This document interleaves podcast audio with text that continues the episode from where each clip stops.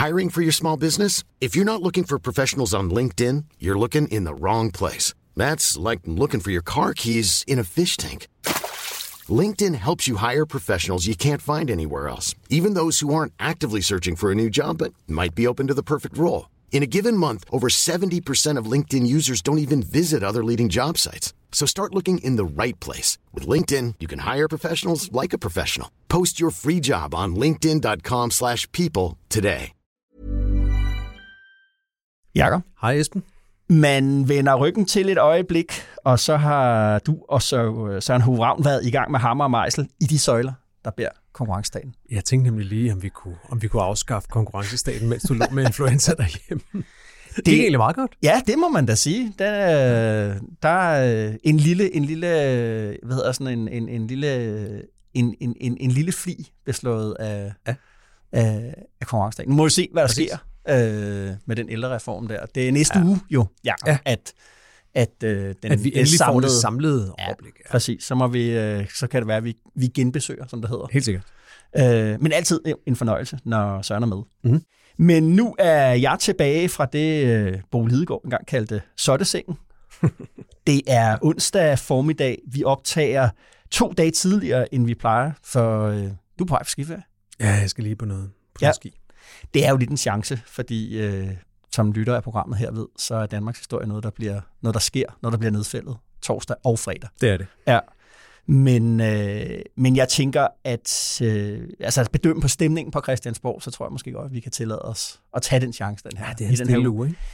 Det er, det er en stille uge. Jeg tror også, at det er sådan lidt af i virkeligheden sådan en lidt stille sæson. Mm-hmm. Øh, Christiansborg, det kan, jo ligesom, det kan jo være sådan en, det kan være sådan en zone af næsten ubærlig intensitet. Øh, det der politiske nu, hvor du ved, et sekund ligesom er skiltet mellem mm. Før og efter et eller andet. Men det er altså ikke der, vi er lige nu. Øh, jeg var til spørgetime i går med, med statsministeren, og det var, det var en tam omgang. Du var en af de få, kan man sige. Der var ikke engang særlig mange partiledere, der var mødt op. Halvdelen af oppositionen var simpelthen, havde simpelthen ikke stillet en partileder til at stille, øh, til at stille spørgsmål til at gå i flæsket på statsministeren. Hvad tror du, det handler om? Jeg tror, at øh, der er jo, jeg tror, der er mange af dem, der er ude at rejse i virkeligheden. Ja. Øh, i, I den her uge, men man kan jo øh, stille med en, med, en, med en vikar, så hvis det var, hvis det var vigtigt. Ikke? Øh, det gjorde man ikke rigtigt, og de spørgsmål, der var, det var, øh, det var kommunalpolitik, Okay. øh, vil, jeg, vil, vil jeg sige. Ikke? Det var øh, det tog 30 minutter, øh, og det var en rimelig, rimelig tam omgang. Og, det, og jeg tror, at det, der er i det, det er, at oppositionen ligesom besluttede sig for, øh, der er lang tid til næste valg. Øh, regeringen falder ikke. Øh, vi skal også have lavet en masse aftaler, vi skal have lavet en masse øh, politisk arbejde, en masse deals. Øh, vi skal ikke hjælpe regeringen med at lave det store teater ud af det. Nu går vi bare ind og laver en masse aftaler mm. i, det her, Okay. i det her år. Mm. Det tror jeg er... Øh, det tror jeg, det er det år, vi går, går, i, går i møde. Så dramaet det er altså noget, vi, vi er nødt til at finde Okay. på øh, selv, ja. Ja, spændende. Men så er det måske også meget godt, at vi i hvert fald den her gang øh, et af segmenterne tager til, til USA, til New Hampshire, Ja, lad os gøre det. Øh, Endelig. natten til i dag, der har der jo været afholdt primærvalg i New Hampshire. Ja. Det er jeg glad for, Øh. at vi skal tale om, fordi jeg tror, Altinget vel efterhånden er det eneste medie i Danmark, som ikke har øh, åbnet en USA-podcast. En podcast om det amerikanske valg. Ja. Det, du er jo en omvandrende podcast om det amerikanske valg, ja. så nu laver vi i hvert fald, nu Men det, vi... synes, det er også en forbrugeroplysning her. Man kan sådan set, man kan sådan set bare lytte til DK. Behøver ikke alle mulige særformater. Så vi skal nok følge det og sige, når der er grund til at, øh, For øjnene op. og, og, og få øjnene op. Så Ja. vi snakker lidt om det den her uge, og det kan være... Jeg tror, også- jeg tror også, jeg lægger en lille, en lille hemmelighed i anbefalingerne til sidst, til et lille, et lille trick til, hvordan man kan gøre. Sådan. Så vil jeg også gerne tale lidt om det, der jo sådan var sidste uge store personhistorie, nemlig at Pernille Vermund er, nu stiller officielt op oh ja. for Liberal Alliance. Øh, jeg synes, Jacob, at man kan se aftegningerne til, at de borgerlige i gennemlever lige i øjeblikket, man kunne kalde sådan et nyt 1998 øjeblik. Okay, Så det skal vi lige tale om. det glæder jeg mig til at høre. Så har vi jo også fået røg, Jakob, for vores øh, EU-dækning af Europaparlamentsvalget. Ja, øh, fordi det har vi sgu. vi har lavet en liste over, om danskerne overhovedet kender partiernes øh, spidskandidater. Ja. Øh, og øh, ja, det gør de ikke. Øh, og der tænkte jeg, der har, der har vi fået noget kritik for, og så tænkte jeg, øh, der er et tidspunkt, hvor øh, Joey i Friends siger, when you're doing something wrong, do it right. Okay. Så vi laver en liste over vores favorit, bedste, hvem, har været, hvem mener vi har været de bedste MEP'ere. Okay. Ja. Sådan øh, brugerens guide til Europaparlamentet. Præcis. Sådan. Så altså New Hampshire, en øh, ny besigtigelse af de bærende konstruktioner i det borgerlige Danmark, og en liste over, hvem der skreg så højt i Bruxelles, at vi faktisk er lige Jeg bliver også til at høre det. Ja. Det bliver et godt program, det kan jeg mærke. Mm. Velkommen til DK Pol.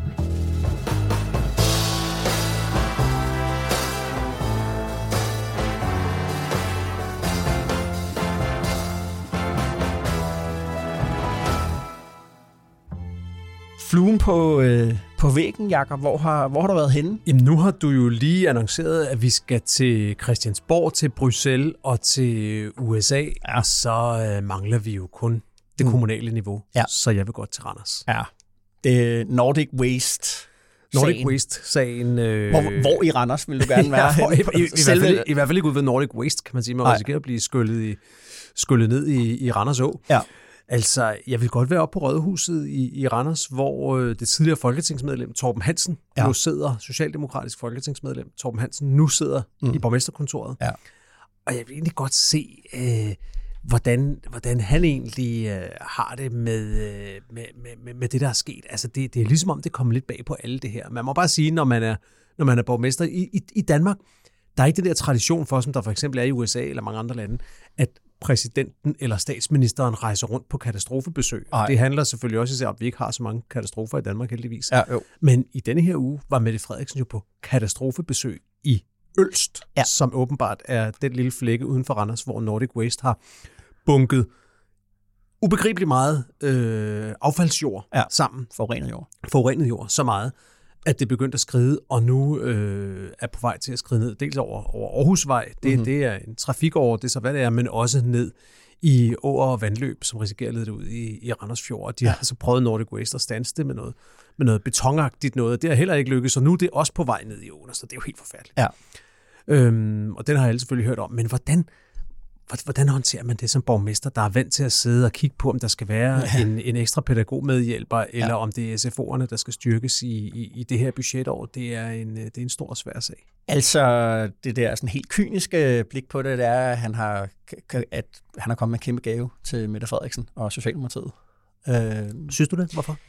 Øh, Jeg tror, at øh, de ser sådan på det, at øh, det her det er en meget kærkommen chance øh, for at flytte opinion, når det kommer til alt, hvad der handler om øh, miljøregulering, øh, vandrammedirektiv og kvælstofudledning, til syvende og sidst også øh, sådan noget CO2-afgifter på landbruget. Øh, det her med, at, at det bliver lige pludselig meget konkret øh, med, med, med, hvad der kan ske øh, øh, i, i hverdagen Mm. hvis, hvis, øh, hvis, vi ikke, hvis vi ikke griber ind øh, på de her, på de her områder. okay. Og det, det, altså, når Mette Frederiksen rykker ud i flexvest og røjser, så, så er det selvfølgelig fordi, at her kan man flytte noget, noget, noget de grundlæggende følelser for, hvad, mm. Hvad er det, det skal til for det her med, med, med den her miljøregulering. Så sådan, altså, Så må man bare håbe, at følelserne er gået væk, når det begynder at blive, at blive alvor, for jeg tror, det bliver rigtig svært det her, fordi jeg kunne godt se, at Mette Frederiksen var ude at sige, Ja. vi har et princip i Danmark om, at forureneren betaler, Ja. og det kan godt være, men når forureneren er gået konkurs, Ja. har vi ikke noget princip om, at Nej. øh, den mand, der ejede firmaet, før det gik øh, konkurs, betaler, så det er noget ret kompliceret lovgivning, ja. tror jeg, der skal laves, hvis man skal nå den ambition, som flere socialdemokrater, både borgmesteren og Ja. flere ministre har været ude at sige, nemlig, ja. at den her milliardær, han, øh, som som ejet Nordic Waste, at han skal, at han skal til lommerne. Han skal til London. Det er, jeg kan huske, øh, Søren Søndergaard, Dansk Folkepartis øh, gamle presse, pressechef, han sagde til mig, at den måde, han så på politisk marketing, det var, at man skulle lade være med at føre en kampagne, hvis man ikke kunne følge den op med handling bagefter. Og det er jo selvfølgelig det, der kan, at, at nu, lige nu er retorikken øh, meget højstemt og varmblodig, men hvad hvis oplevelsen bliver, at det, der kommer ud på den anden side, ikke rigtig er noget. Men den, den chance, den tror jeg, at lige nu er, er, er Socialdemokratiet rigtig glad for. Spændende. Hvor vil du godt have været i denne her uge? Ja, jeg vil godt have siddet op hos øh, Morten Messerschmidt, da ugens voksmeter øh, måling, meningsmåling tækkede ind. For det er den første nu har jeg meningsmåling. muligvis haft for travlt, men hvad viste den? Ja, den, altså den viste det, vi øh, plejer at se, men det den viste, det, det, det var den første meningsmåling, hvor du ikke kunne stemme på øh, nye borgerlige. De er ikke Nå, opstillingsberettet ja, okay. i Nej, øjeblikket, øh, og, øh, og, Nå, så de var simpelthen ikke på listen? de er ikke på listen. Nej, okay. Øh, og og, øh, og øh, det er selvfølgelig klart, at man over i Dansk Folkeparti havde jo i hvert fald håbet på, ligesom, at det så skulle betyde, at der kom et lille ryg i meningsmålingen. Men lå de ikke i forvejen nede omkring to eller sådan noget? Men dem skulle de Nej, selvfølgelig så gerne have. Ja, ja, ja, der, ja de lå omkring to, og hvis du nu kunne bare kunne få et enkelt procentpoint, så... Ja, ja. så, Ikke? Men Dansk Folkeparti gik faktisk tilbage i, de, i, i den meningsmåling. Oh, altså ikke bare gik oh, man ikke frem, man gik, man gik tilbage. Og det er jo klart, det er jo ligesom skrækscenariet her. Det er jo, at at mm, det, okay, det er stadig sådan på vippen, om hvorvidt øh, nye borgerlige bliver øh, opstillingsberettet. Igen, vi kommer til at tale om det øh, lidt, lidt, lidt, lidt, lidt senere, hvorfor det også er vigtigt for, for, for partierne i den borgerlige lejr. Men håbet er selvfølgelig været, at når det nu ligesom er aflyst i en meningsmåling, at det så vil betyde, at man selv gik frem. Det er klart. Øh, ja. Skrækscenariet er jo ligesom, at, at, at nye borgerlige kan lukke, og det overhovedet ikke hjælper DF, fordi det er et parti, der Men jeg fornemmer godt, hvad du er gang i her, Jesper. Hvad har jeg gang i? Du har gang i din ongoing kampagne for, at Dansk Folkeparti er på vej i graven inden for de næste 10 år. Ja, ja nej, nej, ja. Øhm, jeg tror, vi, vi lægger lige show notes, der lægger vi lige vores gode kollega Erik Holsteins øh, analyse for denne her Præcis. uge, hvor han, hvor han prøver at, at han ser ana- analysere sig ja. lidt i bund med, hvad, hvad betyder Nyborgerliges øh, afgang for, specifikt ja. for Dansk Folkeparti? Ja. Hvilke muligheder giver, dem, ja. giver det dem? Øh, og, kan de, og kan de udnytte dem? Lad os, lad os lægge den ud til interesserede læsere. Helt bestemt. Som en lille, som en lille modvægt. Helt sikkert.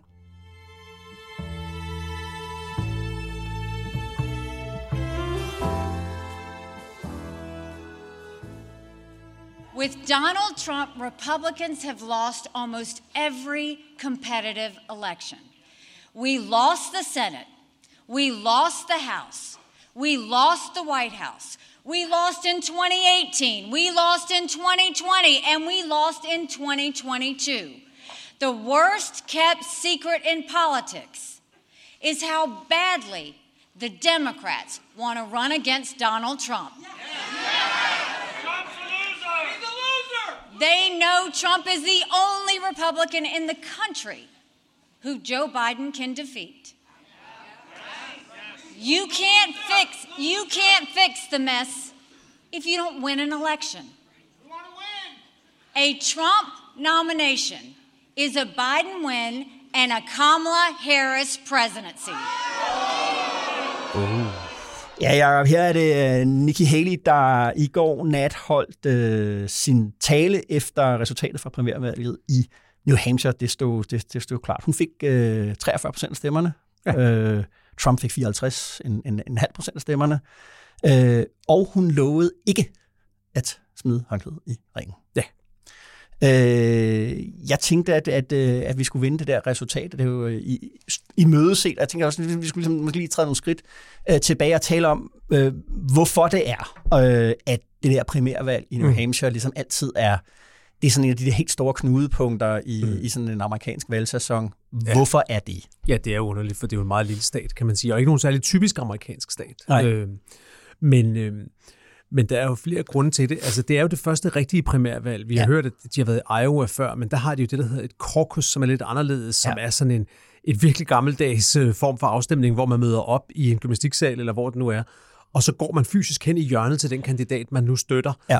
Så det er sådan lidt mere uformel form for afstemning, og, øhm, og, og det er jo også en meget usædvanlig stat, fordi det er ude i Midtvesten, og en helt særlig gruppe vælgere. Så når ja. man kommer til New Hampshire, så sker der det, at man har en lille stat, som også fysisk er overskuelig, så kandidaterne bruger ret meget tid i staten. De er meget ude, og ja. vælgerne i New Hampshire tager deres rolle som primærvalgstat meget alvorligt. Ja. De republikanske vælgere, det gør de demokratiske også, når ja. der er ja. primærvalg der.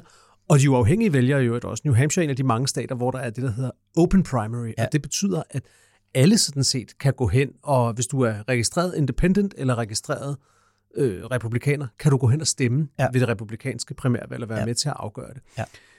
De tager den rolle meget alvorligt, og det betyder, at det giver en eller anden indikation af, om man har noget opbakning. Ja. Og det er jo ikke noget, øh, der har nogen betydning i forhold til, hvor mange delegerede man får med ud af New Hampshire, om man så kan vinde nomineringen til sidst. Nej. Men hele det her lange, månedslange race, som det potentielt kan være frem mod øh, konventet ja. i, i juni, altså et halvt år lang race, det handler jo om, om man har penge nok til at fortsætte. Ja. Og derfor, altså hvis man taber stort nok, skulle jeg til at sige, først i Iowa, og så i New Hampshire, eller nogle gange bare i New Hampshire, så kan det være, at donorerne siger, at du ved, den fundraiser, vi skulle holde næste onsdag, ja, øh, hvor nogle af vores millionærvenner kommer og vil lægge nogle checks, du, vi, vi, vi skal faktisk noget andet den dag. Ja. Vi kan ikke alligevel. Ja. Og hvis donorerne holder op med at komme, så bliver det rigtig svært at føre en kampagne. Og det gør det specielt for en kandidat som Nikki Haley, som ikke har nogen græsrodskampagne. Hun, hun har ikke noget pengeindsamling på græsrodsniveau. Nej. Så det er millionærer, mm-hmm. hvis ikke milliardærer, mm-hmm. der skal bære hendes kampagne. Hun har også nogle store nogen med på vognen. Ja. Og det, hun bruger dagen i dag på, hvor vi står her og taler øh, onsdag øh, efter valget, når hun vågner en gang over i, i USA, så noget af det, hun vil bruge i dag og i morgen på, det er at finde ud af, om donorerne er der stadigvæk. Ja. Fordi hvis de er væk, så kan det godt være, at hun også er væk her, næsten inden det hele er, er begyndt. Men, men ellers så, øh, så er der jo faktisk næsten en måned til, til næste store primærvalg, Ja. nemlig i hendes egen hjemstat, South, i South Carolina, Ja. som er super spændende, fordi ja, det er den stat, hvor hun selv har været guvernør. Hun må formodes, hun har name recognition, som det hedder. Vælgerne i South Carolina ved, ja. hvem hun er. Ja. Så, så hun kan stille, hun, hun kan gøre modstand der. Omvendt så er alle de republikanske ledere i South Carolina, guvernøren og de senatorer, der er dernede, de støtter faktisk Trump, så det er Ja. hun er ikke favorit, men hun har en chance. New Hampshire, ja, det er jo også stedet, hvor øh, man har set flere gange, at nummer to, den der bliver nummer to i New Hampshire, ender med Ender at med vinde, vinde. det, vinde Ja. det hele. Øh, Clinton gjorde det i 92 mod... Øh, han vandt over, eller blev nummer to efter ham, der hed Paul Songas, som øh, man overhovedet ikke aner, hvem er øh, i dag. Og det var jo midt, mens at, øh, du ved, draft dodging og hans egen utroskabssager, ja, Ja, ja. alt det der var op. Der, det var der, det der comeback-kit øh, jo nærmest blev, ja. blev, blev født. Ikke? Obama gjorde det i 2008, ja. hvor øh, Hillary øh, var den vandt, og hun var jo ligesom ja. Den store var- favorit og alting. Men Det var jo efter nederlaget i New Hampshire, at Obama stillede sig op og holdt Yes We Can-talen. Altså, Ja, den det, første. Det var vinder, han, hold, han stillede sig bare op og holdt sin vindertale. Ja, fuldstændig. Og, øh, Selvom og var blevet nummer to. antændte jo den der helt vilde øh, ja. tur øh, der. Ikke? Ja. Okay, så det, det er jo ligesom, det, så er det jo så spørgsmålet, Jacob. Fik hun den anden plads, som gør, at der kommer det, noget momentum til hendes kampagne øh, going forward, hun vil sige. Hvad, hvad er din Ja, bedømmelse ja, jeg tror, Fordi det var jo ikke, øh, hun blev jo ikke smadret. Hun blev ikke smadret, og det var heller ikke sådan, at man kan sige, at den kunne have tippet begge veje. Altså, hun taber med, med næsten 10 procentpoint. Ja, hun taber ja, klart. Ja, ja. Der er to måder at se det på. Den gængse analyse, både når man kigger amerikanske medier, når man hører alle de danske øh, kommentatorer, det er, jo, at hun er færdig. Det er Ja. ja. slut nu. Ja.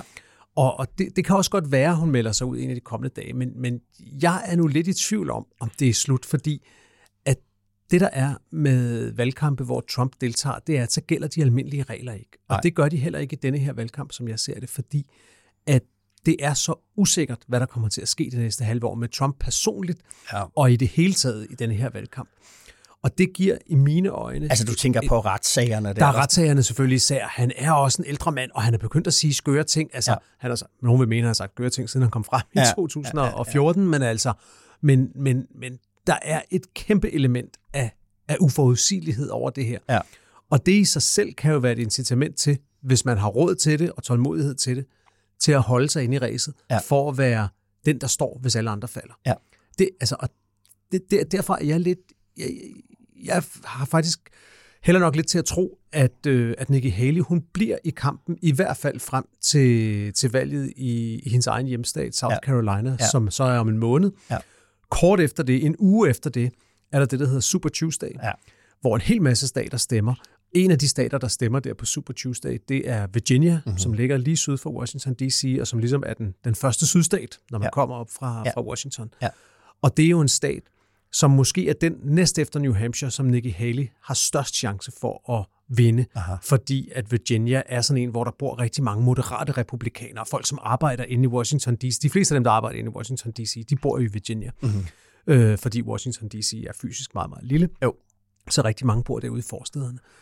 Virginia, det er en stat, hvor hun faktisk har en chance. Så ja, altså, i mine øjne, så har hun en, en måned i sig endnu, men det er klart, det er jo også, hvad skal man sige, demokraternes ønsketænkning, det er, at det bliver ved det der, og hun kan, at hun kan blive ved med at, at genere Donald Trump, fordi jo længere det der varer, jo mere besværligt er det for republikanerne. Ja. Så, så altså, det kan også godt være, at hun bare er ude. Men trods det, øh, øh, som hun jo også selv siger i det klip, vi har med her, Biden var ude øh, og sige, at nu er det klart. Altså han gav også Trump sejren. Ja, ja. Øh, ikke bare i New Hampshire, men, men så det er, at Trump er nu øh, republikansk kandidat. Hun har jo ret i det, hun siger vel, at, at øh, Bidens øh, reelection øh, står og falder lidt med, at Det er at, øh, at det er Trump, han skal op imod.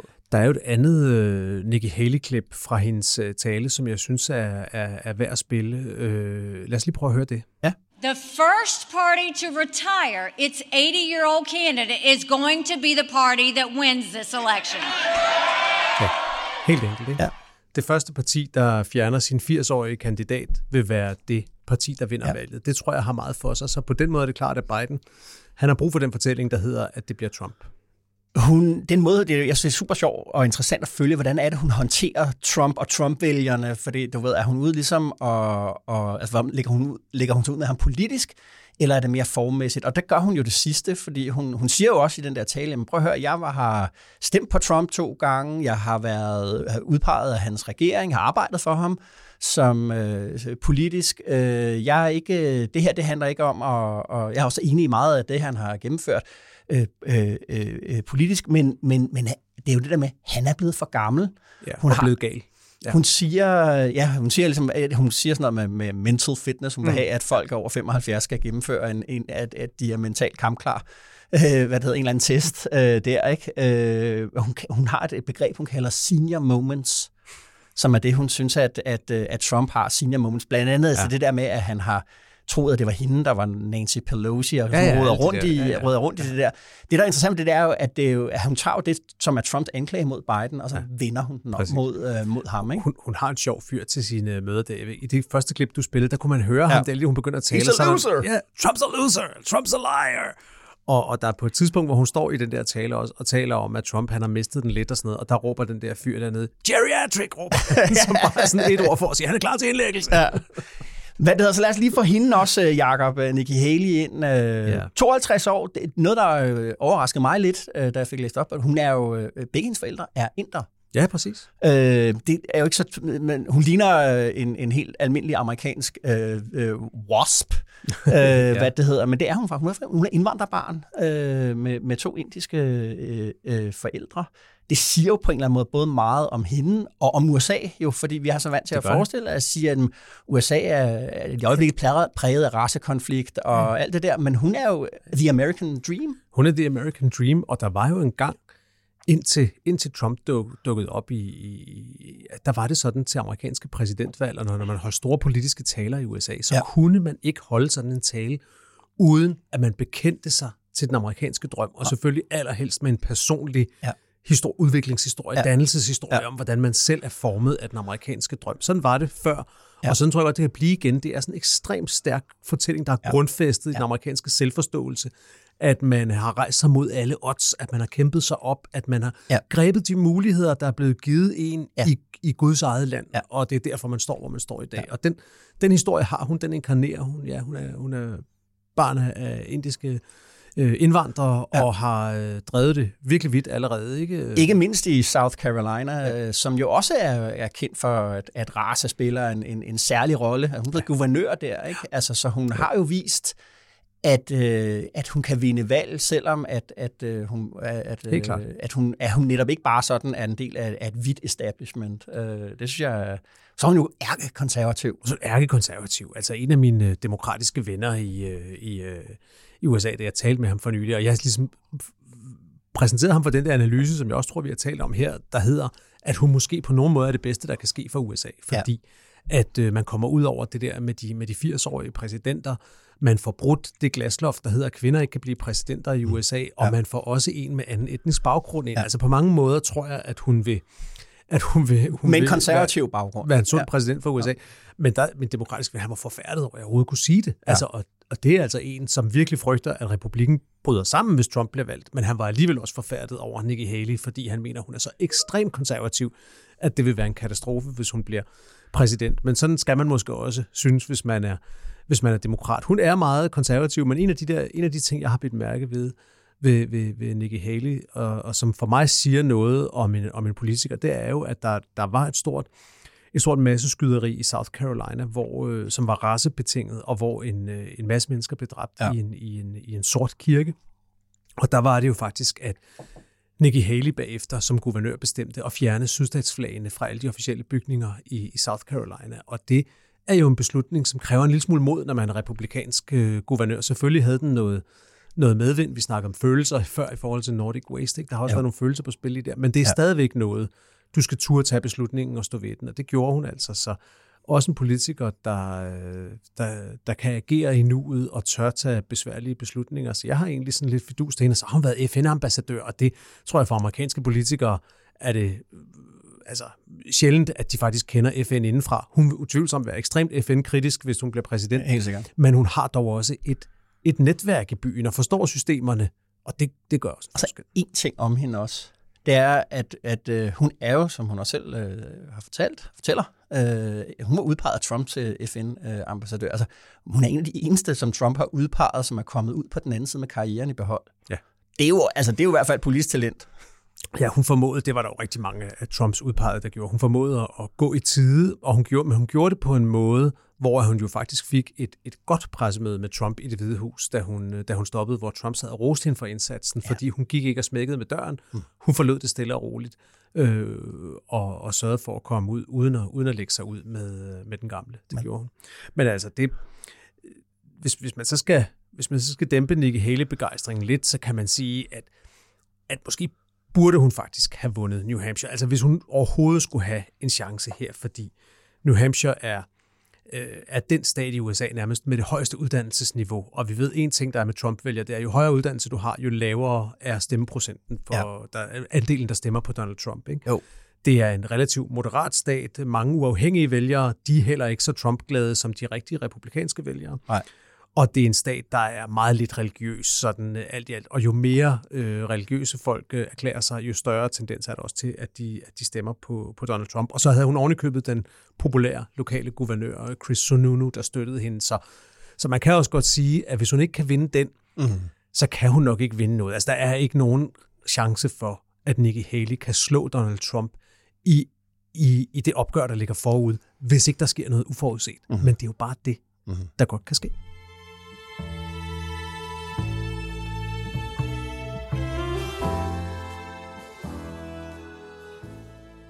Og jeg synes, det her det er en god nyhed for det borgerlige Danmark. Altså, jeg har et ønske om, at vi kan tilbyde et borgerligt alternativ til en socialdemokratisk ledet regering, når vi går ind til, til næste valg og næste valgkamp. Og der tror jeg, det er afgørende, at vi samler kræfterne og koncentrerer indsatsen i færre partier.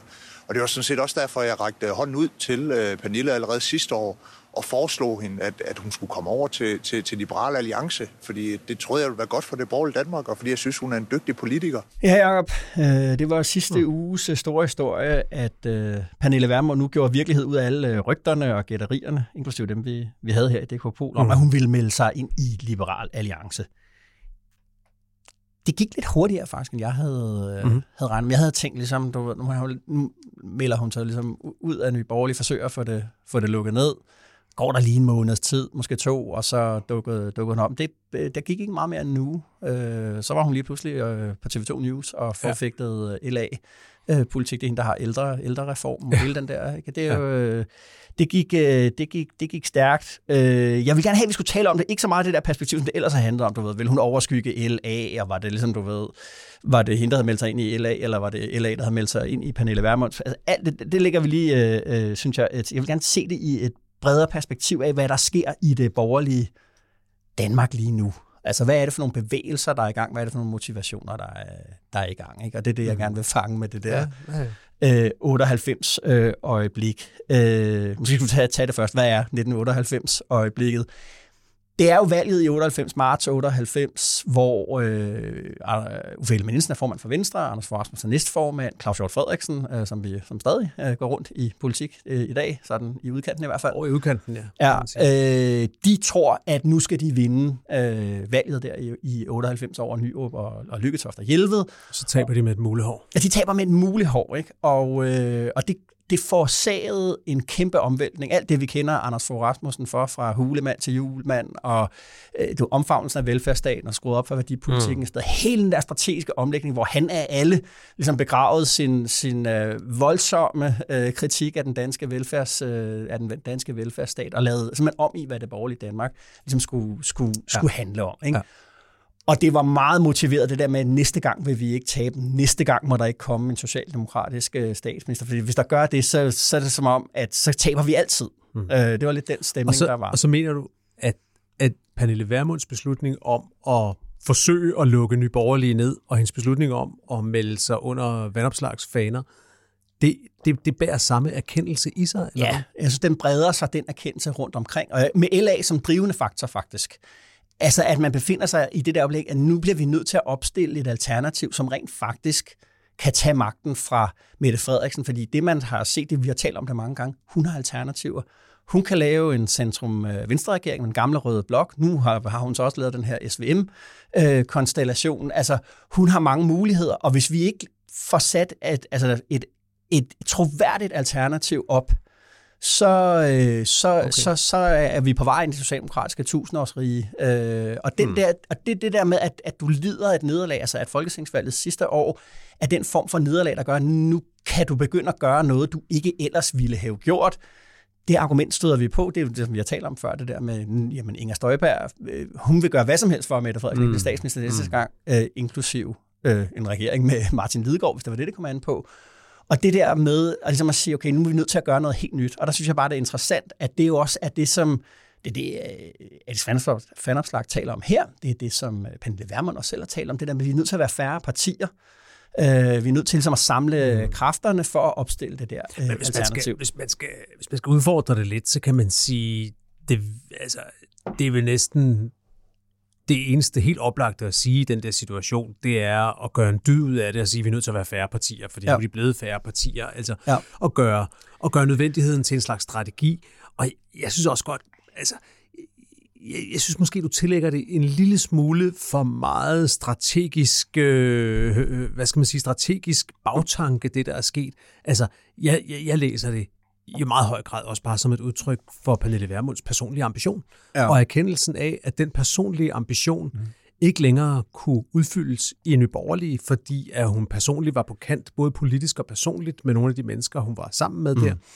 Øh, arbejdsbyrden var måske for stor, hvilket også er helt reelt. De var meget få mennesker tilbage. De, de knoklede benhårdt for overhovedet at følge med. Jo. Hendes fremtid som politiker er simpelthen bedre sikret i Liberale Alliance, end den var i Nyborgerlige. Men det, der ligesom det, jeg synes, der er ved det, det er jo at det der med, at man gerne vil lukke partiet ned, der, at man ligesom, altså, at Pernille Vermund arbejder altså, rigtig hårdt for, at, at få lukket den der dør. Så skulle de da have lukket det. De kunne øh, have lukket det. Ja. Men det gjorde de ikke. Men de har jo sat sig på, at ved at de ligesom hoppede ud og sagde, at vi har anbefalet til hovedbestyrelsen at lukke det, og hovedbestyrelsen havde jo umiddelbart sagt, jamen det er jo nok også, også rigtigt nok. Øh, det er en væsentlig del af det her, for jeg tror, at altså, jeg synes, det der er lidt smule sjov med, det er, at hun går til Liberal Alliance. Det er både Nye Borgerlige og Liberal Alliance har jo lidt den samme form for øh, fødselsårsag, eller man skal sige. LA opstår som et borgerligt protestparti, hvor protesten er vendt mod VRK på den økonomiske politik. Øh, Nye Borgerlige opstår det på udlændingepolitikken, der blev gjort nok. Det var ikke, øh, altså på trods af 15 år stram udlændingepolitik. Mm. Mm.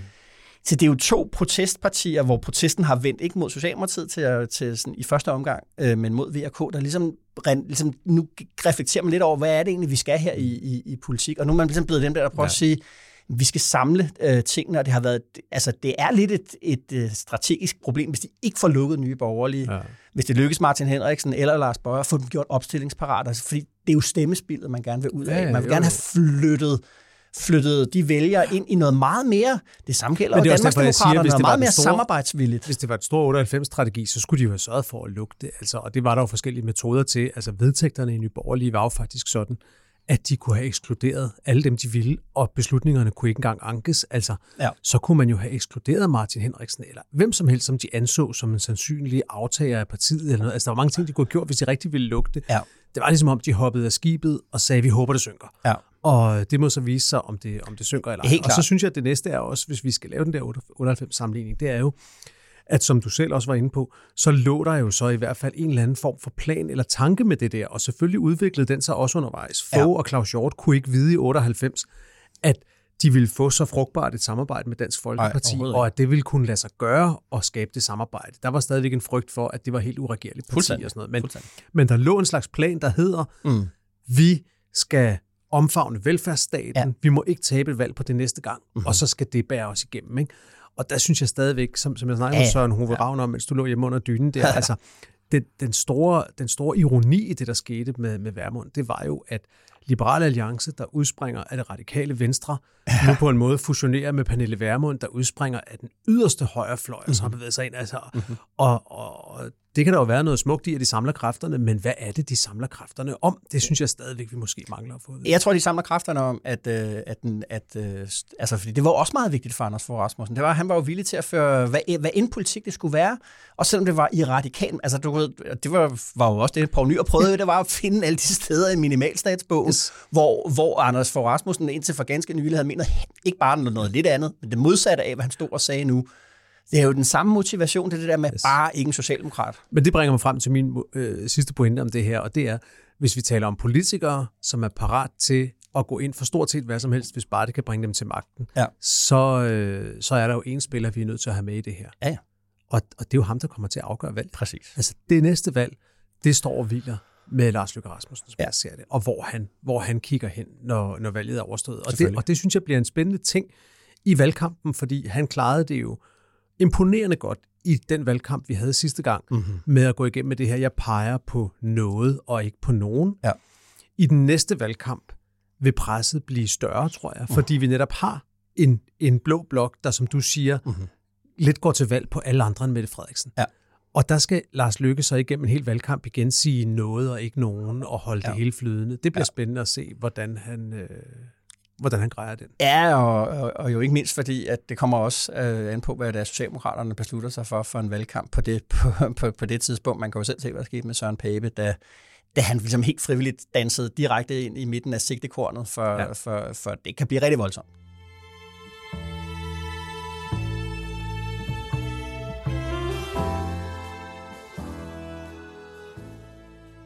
Ja, ja, som jeg nævnte der i indledningen, vi har fået kritik.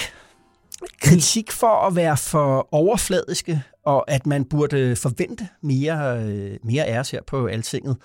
Øh, Vi havde lavet en meningsmåling sammen med Opinion over, hvor bekendt vælgerne egentlig var med EP-kandidaterne. Øh, Fordi der jo skal være valg her øh, om mindre end et halvt år. Ja, præcis til Europaparlamentsvalget. Og svaret var forsvindende, forsvindende lidt. Øh, men spørgsmålet er, om det jo egentlig er en særlig god bedømmelse af Europaparlamentarikeren. Det mener øh, Christel Schaldemose, Socialdemokraternes øh, kandidat, øh, ikke. Hun skrev på, øh, på, på Twitter, det ville være dejligt, hvis altinget droppede den dogne, de er ikke kendte journalistik, og brugte deres viden om EU til at gøre danskerne klogere. Au.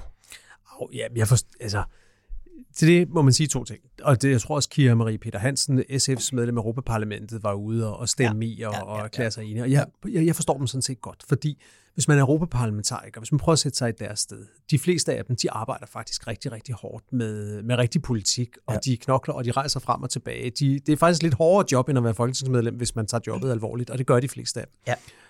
Og det bruger de fem år på.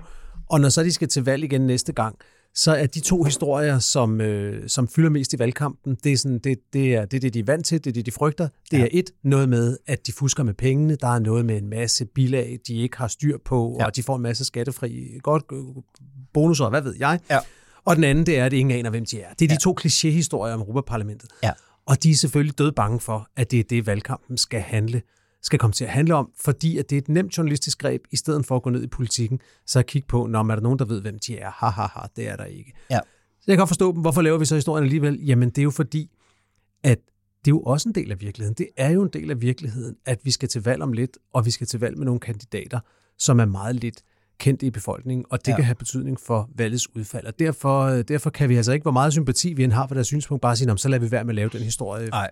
Vi, så, vi, hvor vores pligt må være at sørge for også at lave en hel masse andre historier, og det gør vi, og det lover vi også at blive ved Ja. med frem mod valget. Vi skal nok komme dybt ned i, i, øh, i politikken, og også ned i og give kandidaterne ordet, og, og, og lade, dem, lade dem blive mere kendte, sådan Ja. så at, Ja. ja. øh, at vores læsere og lyttere kan finde ud af, hvem Jeg det er, tror der stiller op faktisk, valg. at uh, Christel Schaldemose er gæst hos Thomas og Rikke her i, Er i den her uge. Ja, Ja. Så hvad det hedder... Um, Og, og det kommer til at gentage sig frem mod valget, både Ja. med hende og de andre kandidater. Jeg Ja. ved, at der er en masse planer om det. Så vi skal, nok, øh, vi skal nok komme efter det, men jeg synes, det er sådan en, hvor jeg egentlig godt forstår kritikken, men nogle gange må man også bare sige, ja, men den historie er vi også nødt til at lave. Selvfølgelig.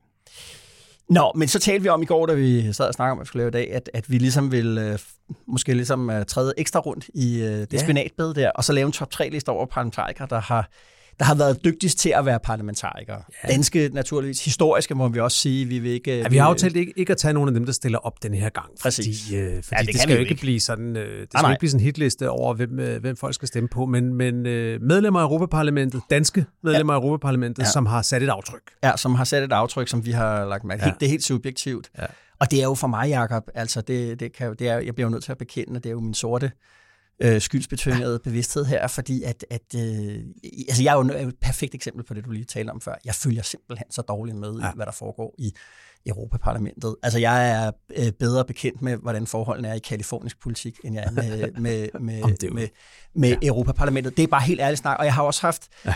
øh, snakke på, på Christiansborg med folketingsmedlemmer, der tidligere øh, MEP'er, som, kan, som, jeg, og som du jo siger der, de arbejder rigtig hårdt dernede, der er ikke nogen, der følger med, så kan, har man nogle, nogle analyser af politik, som slet ikke medtager, øh, hvad, det er, hvad det er, de laver, øh, og hvad deres parti på en eller anden måde mm. står for i europæisk sammenhæng, og som godt kan blive helt forståeligt øh, støtte på manchetterne over, ja. at sige, hvordan kan du drage den konklusion, når du ikke har fulgt med i, hvad der foregår nede ja. i Europaparlamentet.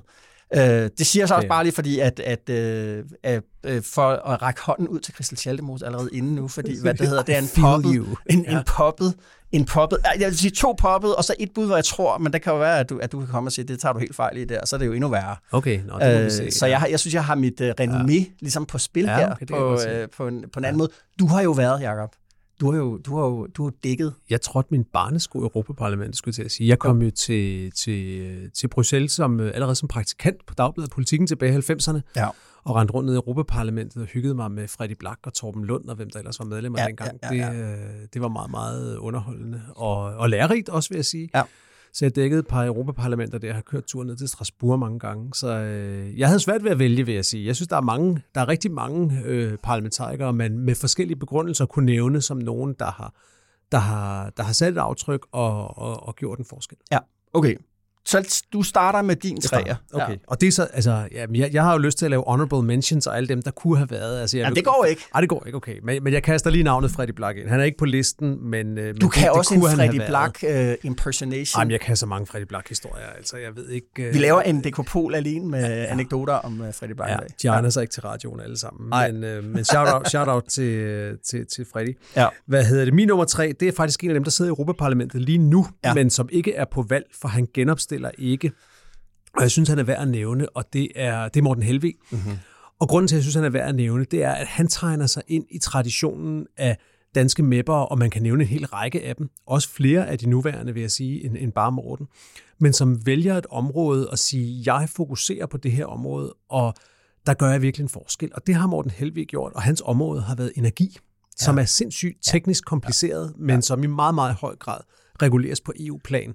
Og der har det været af enorm betydning for Danmark, for danske virksomheder og mhm. også for politikere på Christiansborg fra andre partier end de radikale, at der har siddet en politiker, der har beskæftiget sig så dybt med det, at han har siddet i de rigtige udvalg, haft de rigtige kontakter. Så det var en, som både, du ved, den danske klimaminister, eller en dansk virksomhedsleder, eller andre, eller måske øh, øh, en dansk øh, klima-NGO, mm-hmm. har kunnet ringe til og sige, Morten, kan du ikke prøve at få.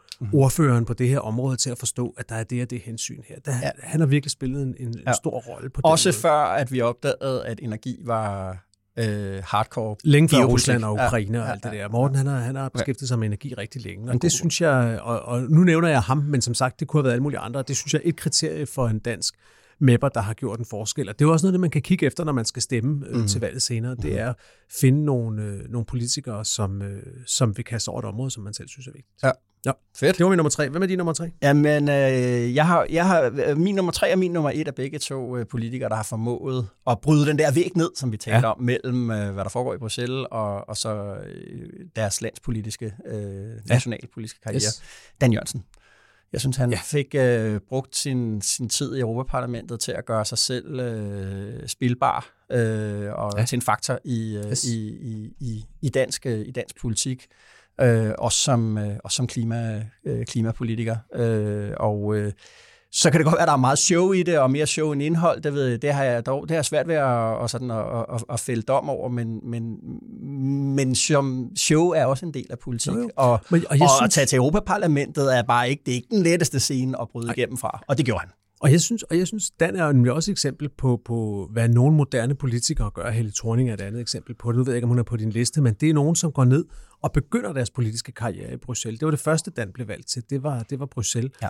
Og det gør jo for nogle af dem, at de får et andet blik på politik, fordi ja. de starter med faktisk at opbygge et internationalt netværk, som ja. andre politikere først får, når de bliver ministre og begynder at tage til ministerrådsmøder. Måske har de noget for ungdomspolitik, men, men det er en anden måde at starte i politik på.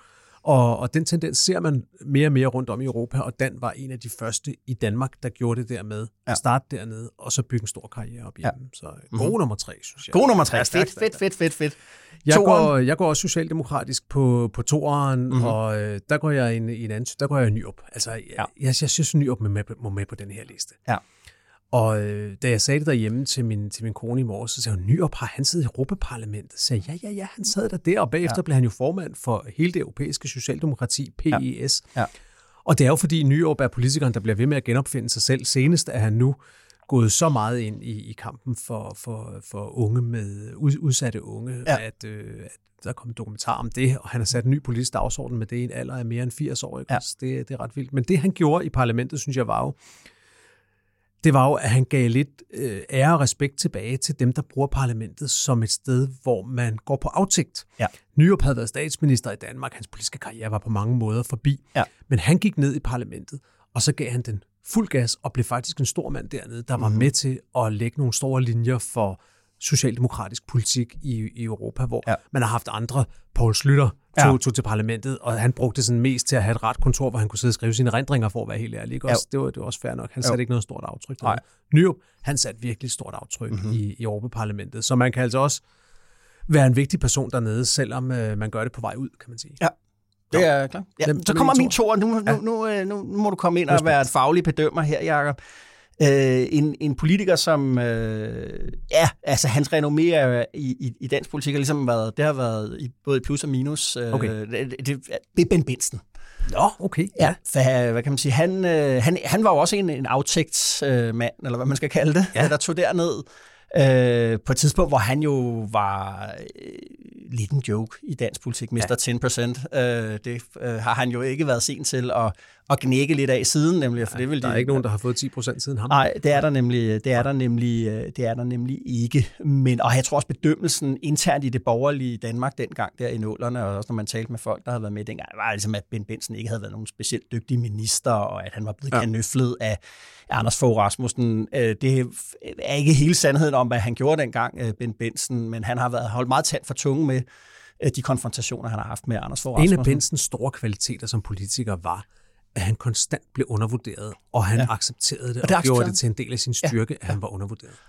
så har jeg bare talt med forskellige folk rundt omkring ja. øh, om hans karriere som, øh, som øh, MEP og øh, også lidt rundt omkring Ja. dansk erhvervsliv, og der var egentlig ret stor respekt om det arbejde, han havde lavet dernede. Han havde været en vigtig mand, ja. øh, for, og det havde også haft noget at gøre med, med energi, så vidt jeg husker, øh, hvad det hedder, øh, og at øh, han havde egentlig klaret det. Altså man har været rigtig glad for, at Ben Benson var nede i øh, Europaparlamentet. Ja. Og, og så kan man sige, det, det er jo også et eksempel på, ligesom at, at lille, eller nyår, bare måske i mindre skala eller et eller andet, men det der med, at de politikere og politikere laver arbejde, og nu er det slut i dansk politik, jamen, så tog han derned og, og arbejdede videre. Øh, og, mm. øh, og det var, det var hvad, jeg, hvad jeg hørte. Jeg hørte ikke et, et af de mange, jeg hørte mange dårlige ord om Ben Benson fra hans øh, danske politiske karriere, men ikke fra hans øh, europapolitiske. Der var en stor respekt om det, han Ja. Jamen, det var ikke, han lavede ikke en Paul Slytter med benene op. Øh, det, det er helt sikkert nok. Mhm. Mm-hmm. Stærkt, stærkt bud. Så skal vi til, så skal vi til etterne. Ja. Vil, du, vil du begynde? Ja, det vil jeg godt. Det er, øh, det da, Dan Jørgensens kompagnon, havde nærmest øh, sagt øh, Morten Messerschmidt. Nå, oh, okay, ja. Det er jo selvfølgelig spørgsmålet, hvad, hvad han har fået, fået, fået, fået med sig videre, men der var jo ingen I, tvivl om, I hvert fald nogle penge til partikassen, kan man sige. der var bare ingen tvivl om, at han formåede ikke bare for sig selv, men jo og faktisk at gøre de der Europaparlamentsvalg øh, politisk relevante for mange vælgere øh, ja. i, i, en- i en dansk øh, kontekst. Det var jo sådan, at både Morten Helved, du nævnte før, og Dan Jørgensen jo søgte Morten Messerschmidts konfrontation med Morten Messerschmidts show, konfrontation med Så Messerschmidt, der kunne smitte lidt af på dem. Så de også ligesom fik den Ja. ja. der, det, der, det der gehør, og, øh, og det må man jo bare sige, øh, det er en præstation. Han har også rekorden for, for, for Han flest er den, der personlige har stemmer. fået suverænt flest stemmer ved et Europaparlamentsvalg. Så det der med at få- Selvom der har været Poul Slytter, selvom der har været Poul Nyrup. Selvom der har været Ben Benson, Ja. så har Morten Messersmith Ja. fået flere stemmer. Og det der med at, øh, at, øh, at, at få- formå at gøre sin egen politiske karriere ligesom til den der arena, hvor hvad er det, der foregår nede i Bruxelles, blev en del af diskussionen, og jeg jeg er helt sikker på, at de diskussioner, jeg har haft med både Helve og med Dan Jørgensen, har jo været, også været oplysende på, på ja. Den måde, enig eller uenig med Messerschmidt. Det synes jeg bare er en præstation, og den skal anerkendes med en førsteplads. Ja, okay. Nu er vi på vej ud i noget kontroversielt her, fordi hvis jeg siger, hvem der står nummer et på min liste, så ender vi med en all-male panel med seks mandlige øh, mapper på vores, øh, på vores liste. Det, ja. er, det er lidt problematisk faktisk. Øh, så, øh, jo.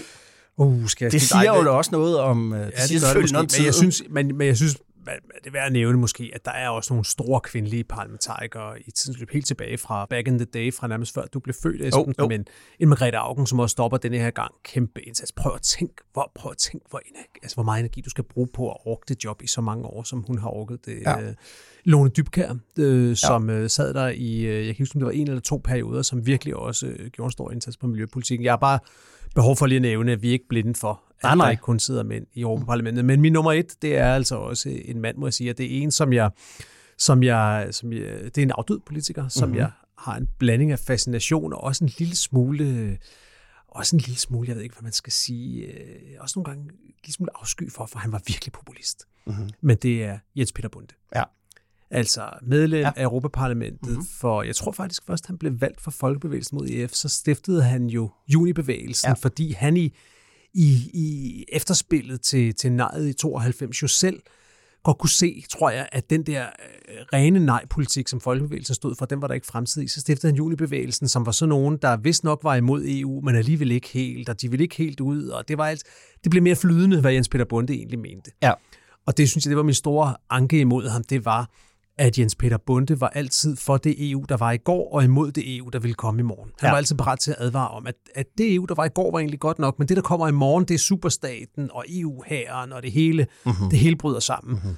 Men hvis bare vi tager det, der var i går, så er det godt nok. Og når ja. man så kom to år længere frem, så var det lidt det samme ja. igen. Det, ja. det synes jeg var, var, var det, jeg havde det svært med med ham som politiker. Men mm-hmm. når det er sagt, så var han en, der jo brugte så lang tid og gjorde det til sit livsværk at, at kende og forstå Bruxelles, ja. at, han, at han virkelig kunne, kunne sætte en dagsorden, fordi han havde et helt sindssygt netværk i mm-hmm. Bruxelles, og var well-connected, og var sådan set også meget respekteret dernede, ja. og fik sat nogle milepæle ned på på den åbenhedsdagsorden, som i mange år fyldt rigtig, rigtig meget dansk politik i forhold til Bruxelles, med ja. mere adgang til agtindsigt, større åbenhed om alt det med lønninger og penge og bilag og alle de der ting. Ja.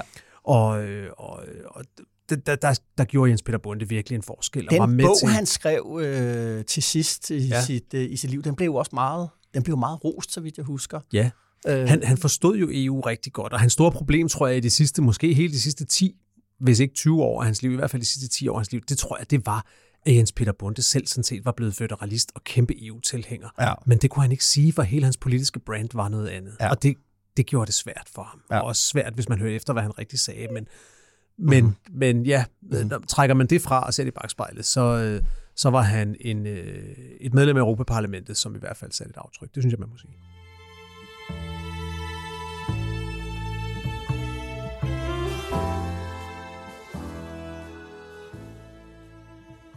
Jakob, øh, nu har vi jo afsløret, hvad det er, du skal i, i weekenden.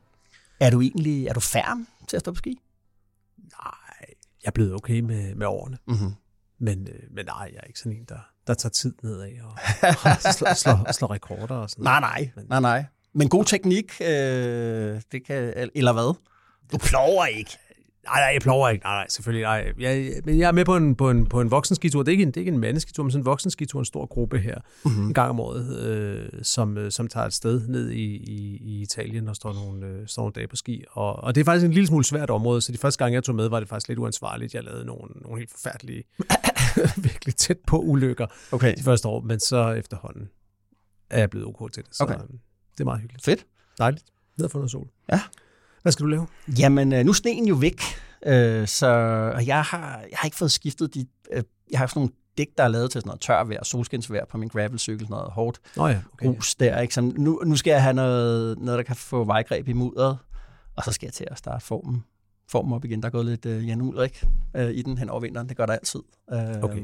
Så det er ligesom det er min store, det er min store plan her for, for weekenden. Det lyder meget hyggeligt anbefaling er, du, jeg synes, du, øh, du, du teasede med, med, med noget med hemmeligheder. Ja, jeg, har egentlig, jeg har egentlig en bog med, men, men jeg siger bare, når nu vi skulle snakke USA, og hvis, øh, hvis, man, øh, hvis man alligevel skal lytte til en anden podcast end Dekopol, og godt vil følge lidt med det der, oh.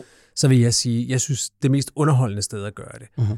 Det er i den podcast, der hedder Pod Save America. Ja som er fire tidligere Obama-ansatte, taleskriveren John Ja. Favreau og tre andre, som har lavet en podcast, som bare, synes jeg, har en vildt god energi, fordi at, øh, at de er sjove, Ja. og, øh, og de mener noget hele tiden, og, øh, men de, er også, øh, de har også et blik på, på, på svagheden i, at deres egne argumenter er så båret af, hvor højt de elsker Obama, og alt, han har stået for, og sådan noget. Og det er, Ja.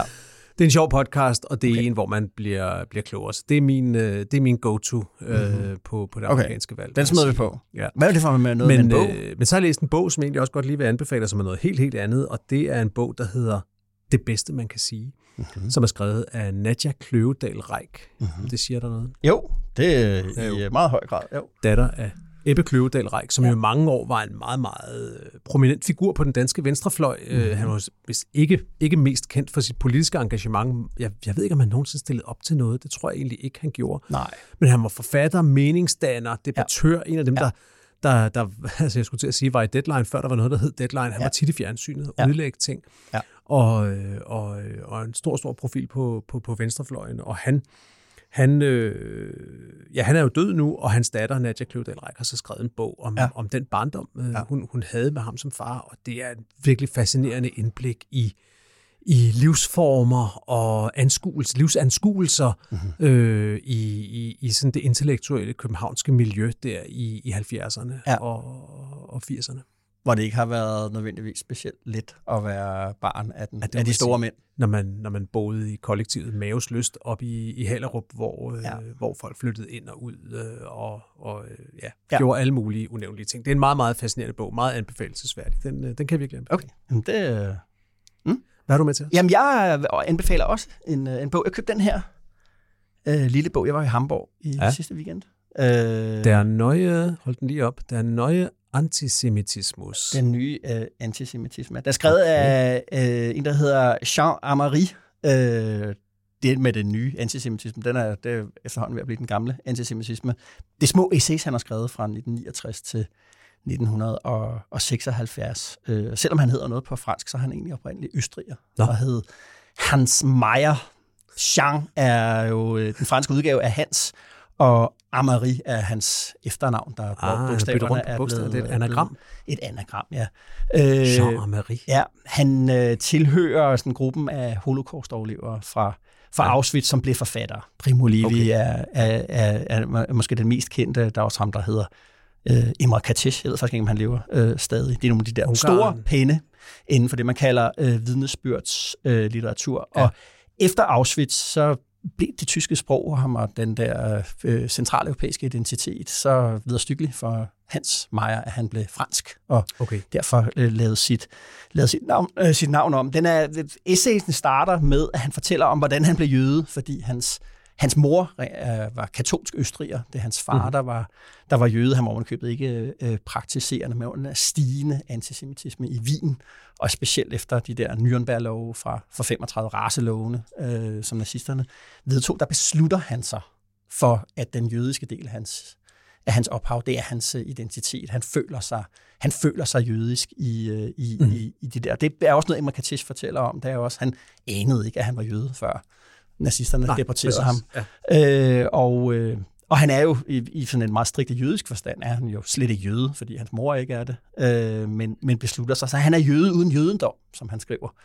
Øh, og det er en, det er en meget interessant og øh, meget letlæselig bog om... Nu, nu siger du letlæselig, lad os lige få det på plads. Altså, Ja, letlæselig den findes på, tysk. engelsk også. Den findes på engelsk. Ja, ja. Okay, okay. Øh, og øh, om, om, om identitet og politik og modstand, og selvfølgelig også, øh, hvad det hedder, selvfølgelig også et spørgsmål om, hvad er øh, antisemitisme, og hvad er den nye antisemitisme? Og, Og hvad, hvad, hvad lærte du så af den bog i forhold til det, vi diskuterer lige nu med øh, Israel og Gaza, og den antisemitisme, som også er Ja. dukket op igen? det, er, det, der er jo, øh, det er jo mere med, hvad Israel kan betyde øh, for dig som, øh, som jøde. Hvad er, det, hvad er Israel, hvis du er, Ja. er, er jøde? Han har faktisk et, et, øh, et, et, et meget, synes jeg, meget smukt citat, øh, hvor han skriver om, hvad, hvad, hvad Israel er. Han skriver, at for mig er Israel ikke en profeti. Det er ikke en bibelsk legiti- øh, legitimeret territorialkrav. Det er ikke et helligt land. Det er kun en opsamlingsplads for overlevende. Mm. En stat, hvor den enkelte beboer stadig og i lang tid fremover må frygte for sin fysiske eksistens. At være solidarisk med Israel, det er for mig at være tro mod døde kammerater. Mm. Øhm, og det er jo selvfølgelig det, han, når han skriver om det, den nye antisemitisme, så er det den her kritik af Israel, det at være antisionist. Hvordan er det, ja. hvordan er det en form for, for antisemitisme? Det var det, der var hans... Det, det ja, de følgende essays handler om. En kritik af mm. venstrefløjen, der dukker op fra, fra 70'erne, den kritik af Israel. Hvor, hvorfor Men det er jo en ekstremt farlig position også, ikke også? Fordi det er jo en position, hvor man, hvor man gør sin... Altså, hvor, hvor offerpositionen bliver definitionen på ens position. Mm. Og den er jo rigtig svær at komme ud af sig. Og på et eller andet tidspunkt må man jo ud af den, for nye generationer kommer, og der sker noget nyt. Ja, øh, men det, det, det, det, ja, det er det jo, men det er jo, hvad kan man sige, det er jo den måde, historien bliver ved med ligesom at, mm. at, at, at lægge sig ind over. Øh, og han er jo meget klar øh, på også det der med, han har, det der med, han har valgt at være jøde. Han blev jøde af tiden. Ja. Han blev jøde, fordi der var nogen, der ville slå ham ihjel, fordi han var jøde. Øh, øh, og Øh, og det er det, som, som for ham jo også er, er, er det, Israel er for, for, for, for jøder. Det er det, den her med, at det er en verdenshistorisk undtagelse for en forfølgelse, man har lidt af mm. altid. Øh, og, og, og selvfølgelig, hvorfor det er, at, at øh, det har vi også talt om sådan, øh, uden for mikrofonerne her, men, men hvordan den kritik, der er af den førte israelske politik, øh, kan trykke på nogle knapper, øh, hvis du er, hvis du er ja. jøde. Øh, og at, at, at øh, i en tid, hvor, hvor vi jo også går og tænker meget over, hvordan kan vi omgås identitet på en mere hensynsfuld øh, måde, så, mm. så, er der, så er der jo noget der at tænke over, hvad er det, man hører, Præcis. når et, et slogan som From the River to the Sea, hvorfor er det, at der er nogen, der hører, ja. Og hvorfor er det, man måske bør høre det som, som en, en, en, øh, en trussel? Hvorfor er der yes. nogen, der hører det som en trussel? Og hvorfor skulle man måske lige øh, tone, tone, tone det ned. Han var jo socialist, Jean Amari. Øh, han var meget kritisk over for, nu, nu var det jo før sådan den vilde bosættelsespolitik øh, øh gik i gang, er meget kritisk over for ham, der hedder Menachem Begin, mm. som er stifteren af Likud, som er det parti, Netanyahu øh, er for. Så han var jo meget kritisk også selv på et tidspunkt derover, hvor hvordan Israel, Israels øh, opførte sig øh, mm. øh, ellers. Ja. Men, men, Og det er jo kun det er jo kun gået en vej siden. Men ved du, det er sjovt, fordi at i min taske, øh, som jeg skal have med op i flyveren her lidt senere i dag, der, øh, der ligger Martin Krasniks nye bog, øh, Den En smal bro ja. over afgrunden, som jo, tror jeg, øh, anslår nogle af de samme temaer, som Jean og Marie så mm. havde skrevet om. Så den kan vi jo ja, den kan man tage tilbage til i næste mm. uge og se, øh, hvad man lærer af den. Mm. Jakob, tak for den her uge. I lige måde. God skitur. Tak. Lad være med at rive korsbåndet over. Det vil jeg prøve. Og tak til dig derude med DK Pol i ørerne. Vi er uendeligt taknemmelige for, at du bruger os som del af din analyse af politik. Emma Klitnes producerede denne episode af DK med sin sædvanlige tæft og snille. Vi spiller klip fra TV2 og YouTube. Mit navn er Esben Schøring, og jeg er politisk redaktør her på Altinget, og ønsker dig og dine en god weekend og god vind.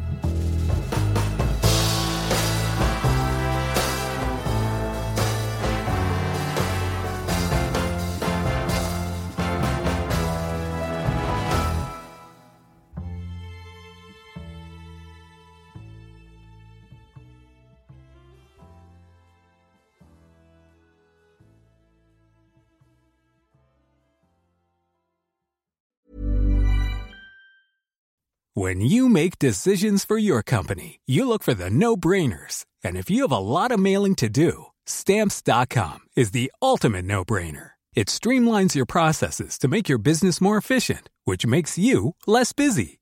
Mail checks, invoices, legal documents, and everything you need to keep your business running with stamps.com.